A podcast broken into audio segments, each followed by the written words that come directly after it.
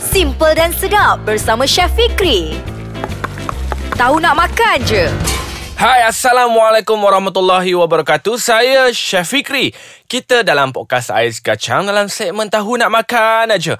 Terima kasih kepada semua yang sudi download podcast Ais Kacang Dan siapa yang belum lagi beritahu kat kawan-kawan Sebab apa?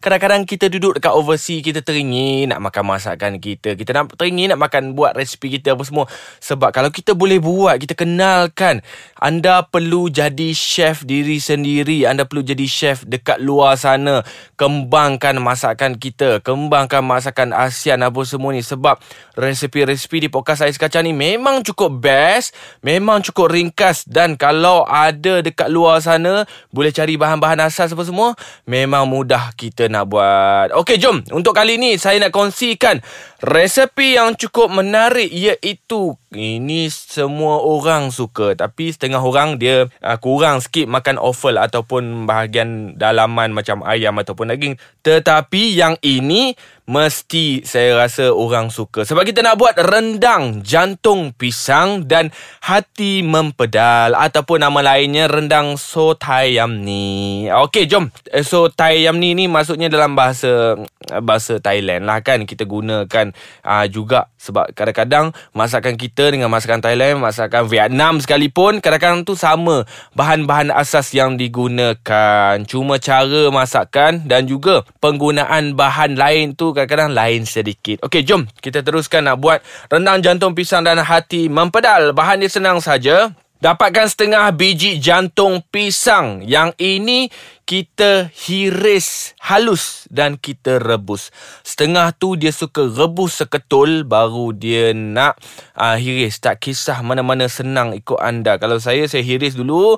Lepas tu saya rebus. Dan kita kena ada 250 gram hati ayam. Yang ini kita kerat dua hati ayam ni. Lepas tu mempedal ni kita bersihkan betul-betul eh, hati ayam. Dan juga mempedal ni kita kena bersihkan betul-betul. Buang yang mana yang eh, tak, tak elok apa semua kan yang kadang melekat-lekat lemak apa semua kita buang je dan yang ini pun kita sama juga kita kerat dua yang ini kita letak dekat sebelah kita kena ada dua cawan santan pekat. Okey, santan segar. Ah. Okey, dua cawan santan cair. Saya nak cakap kat sini. Dia ada dua perbezaan. Kalau anda nak tahu, kalau anda dapatkan nyor ataupun uh, kelapa parut tu, perahan yang pertama itu dipanggil santan pekat. Perahan yang kedua bila kita dah campur air apa semua yang cair itulah dipanggil santan cair. Dan kalau ada dua-dua ni daripada kelapa parut tu, saya garanti masakan anda akan jadi lebih sedap. Okey. Dan kita kena ada 6 uh, 60 ml minyak masak. Tak kisahlah minyak ni apa semua Secukup asa je kita letak apa semua agak-agak je. Satu camca besar beras yang telah digoreng tanpa minyak Ataupun kita panggil goreng tohor. Kita goreng tanpa minyak apa semua Kita kisar halus. Eh pelik ni rendang ada guna beras. Ha, ya, Ini yang paling menarik Saya nak kongsikan kepada anda. Dan kita kena ada 4 helai Daun limau purut yang telah dihiris nipis. Dan juga dua helai daun kunyit pun sama juga dihiris nipis letak di bahagian tepi. Okey, jom. Untuk bahan-bahan kisahnya memang mudah untuk anda sediakan. Sebab tu saya cakap kena ada bahan-bahan asas dekat rumah ataupun dekat luar negara sana tu. Kalau ada bahan-bahan ni boleh beli dekat kedai-kedai. Kalau tak ada, ah bagi tahu saya cepat-cepat, saya boleh buka kedai saya dekat sana. Ha, saya jual lah untuk anda semua kan. Ah cari tapak je kat saya. Okey, jom bahan-bahan kisah je kita kena ada tiga batang serai. Kita kena kisah uh, tiga batang serai halia. Ah halia ni lebih kurang dalam 2 inci ataupun 1 inci. Ah tu empat camca besar cili kisar. Cili kisar ataupun kita gunakan cili kering yang telah kita buang kulit rebus apa semua pun boleh juga. Enam biji bawang merah. Empat sentimeter lengkuas. Lengkuas ni sebelum nak kisar kena potong kecil-kecil. Kalau tidak, lambatlah kita nak biarkan dia halus. Lepas tu kena ada kunyit hidup. Kunyit hidup pun sama juga. Empat sentimeter juga. Dan kita kena ada dua camca besar kerisik dan juga lapan biji cili padi. Tetapi tapi kena pandai-pandai agak untuk pedas ni sebab kita dah ada cili kisar dan juga kita ada cili padi. Nanti terlampau pedas tak boleh makan. Buang macam itu sahaja. Jadi, jom kita akan teruskan masak dia punya ni. Selepas ini saya nak rehat dulu, nak minum air. Kita akan sambung dengan cara untuk menyediakan rendang jantung pisang dan hati mempedal. Hai, anda bersama saya lagi Chef Fikri. Okey, tadi saya dah bagi tahu dah bahan-bahan untuk kita nak buat rendang jantung pisang dan juga hati mempedal. Bahan-bahan kisar tadi saya ulang balik. Serai, halia, cili kisar ataupun cili merah aa, ataupun cili kering, aa, bawang merah, lengkuas, kunyit hidup, kerisik dan juga cili padi. Kerisik ni kita kisar bersama eh. Dengan bahan-bahan ni kita masukkan sikit, kita kisar sampai halus, kita letak sebelah tepi. Dan untuk hati dan mempedal, cara penyediaannya kita kena bersihkan macam tadi lah saya cakap. Kena betul-betul bersih, kita potong dua. Lepas tu kita perap dengan serbuk kunyit dan garam. Kita masukkan serbuk kunyit dan garam, kita nak perap, jangan letak air adik-adik. Kita letak minyak untuk kita perapkan dia, kita letakkan sebelah tepi.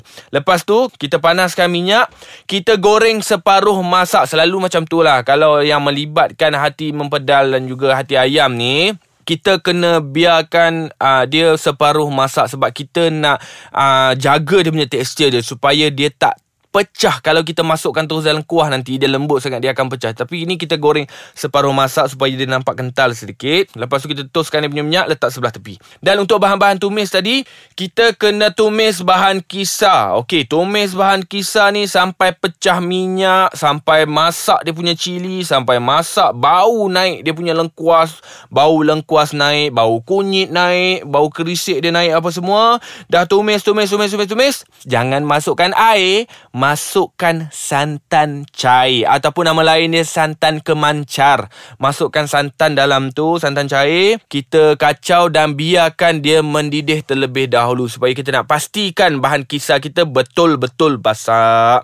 Bila betul-betul masak apa semua, barulah kita masukkan hati dan juga mempedal yang telah digoreng tadi tu. Lepas tu kita masukkan daun limau purut, daun kunyit, santan pekat. Yang ini kita dah masukkan kita kena kacau masak sehingga dia sedikit pekat ataupun nak bagi jadi macam rendang betul apa semua kita suka kita kena bagi dia sampai betul-betul pekat. Ah, yang inilah proses kedua masak hati mempedal ini adalah proses kedua. Tadi kita masuk uh, separuh masak lepas itu kita masak lagi dalam kuah rendang ni. Kita kacau kita kacau masak sehingga pekat kena sentiasa kacau gunakan api yang perlahan. Tetapi kalau kat rumah tu dah ada non-stick pan ataupun kuali tidak melekat anda boleh juga gunakan dia. Lagi senang. Kalau boleh gunakan kuali tidak melekat kita kacau-kacau-kacau rasa penat sikit kita tutup dengan apa penutup. Kita biar dia masak masak masak. Nanti kita kacau balik. Kacau kacau sampai pekat apa semua. Perasakan dengan garam. Kena ingat apa-apa masakan kena perasakan dengan garam. Walaupun kita tengok resipi kat TV kita tengok resipi kat Google kita uh, dengar resipi yang saya bagikan kadang-kadang tu saya tak sebut pasal garam apa semua. Anda kena perasakan dengan garam. Sebab itu adalah bahan perasa. Kadang-kadang dia tidak disebut. Tetapi anda kena perasakan juga dengan garam ataupun dengan gula. Untuk untuk rendang ni ah bolehlah letak gula Melaka sikit nak bagi ada rasa manis-manis apa semua. Kalau berbanding kita gunakan gula biasa tu kita tukarlah kita punya cara sikit gunakan gula Melaka ke gunakan uh, gula merah ke gula perang pun tak ada masalah. Dan kita kena kacau sehingga pekat. Sebelum dihidang taburkan beras yang telah digoreng tadi tu. Lepas tu kita kisar tu kita tabur dekat atas tu. Lepas tu biarlah kita makan panas-panas. Ha, itulah kelebihan tentang resepi ini. Sebab apa? Kita gunakan uh, beras yang telah kita goreng kita kisar apa semua dia akan membangkitkan lagi aroma rendang jantung pisang dan juga hati mempedal. Ah yang tadi tu bila kita dah masak tu saya cakap tadi kan masukkan hati mempedal apa semua masuk sekali tau dengan jantung pisang apa semua. Bila kita dah kacau-kacau masak apa semua, taburkan dengan beras yang telah digoreng dan juga kita kisar. Kita kena makan panas-panas bau kita rasa nikmatnya. Bau beras yang telah digoreng kita campur dengan rendang. Ah ha, memang begitu sedap sekali. Yang ini kalau anda boleh buat kepada orang yang uh, bukan selalu makan masakan uh, Malaysia ni kalau anda boleh buat dia akan rasa macam ya Allah sedapnya. Macam mana rasa buat ni? Uh, itulah kesenian masakan kita dekat dalam uh, rendang jantung pisang dan juga hati mempedal senang kan? Kalau senang kena cuba buat dekat rumah kena pastikan anda cuba dan kalau boleh hari-hari tu ah praktik lah macam mana cara nak masak ah, pastikan beli periuk kuali semua betul-betul apa semua sebelum kita mulakan masak. Dan terima kasih kerana mendengarkan sudi mendengarkan saya dalam podcast Ais Kacang dalam segmen tahu nak makan aja. Dan ah, kepada yang sesiapa belum download ah, boleh download cepat-cepat aplikasi ah, podcast Ais Kacang. Dan juga kalau boleh komen komen je tak ada masalah. Kita akan cuba menjawab komen-komen anda dan juga kita cuba untuk berkongsi apa yang anda mahukan. Dan terima kasih banyak-banyak apa kata kita akan jumpa di lain episod bersama saya lagi Chef Fikri dalam Tahu Nak Makan aja. Bye bye.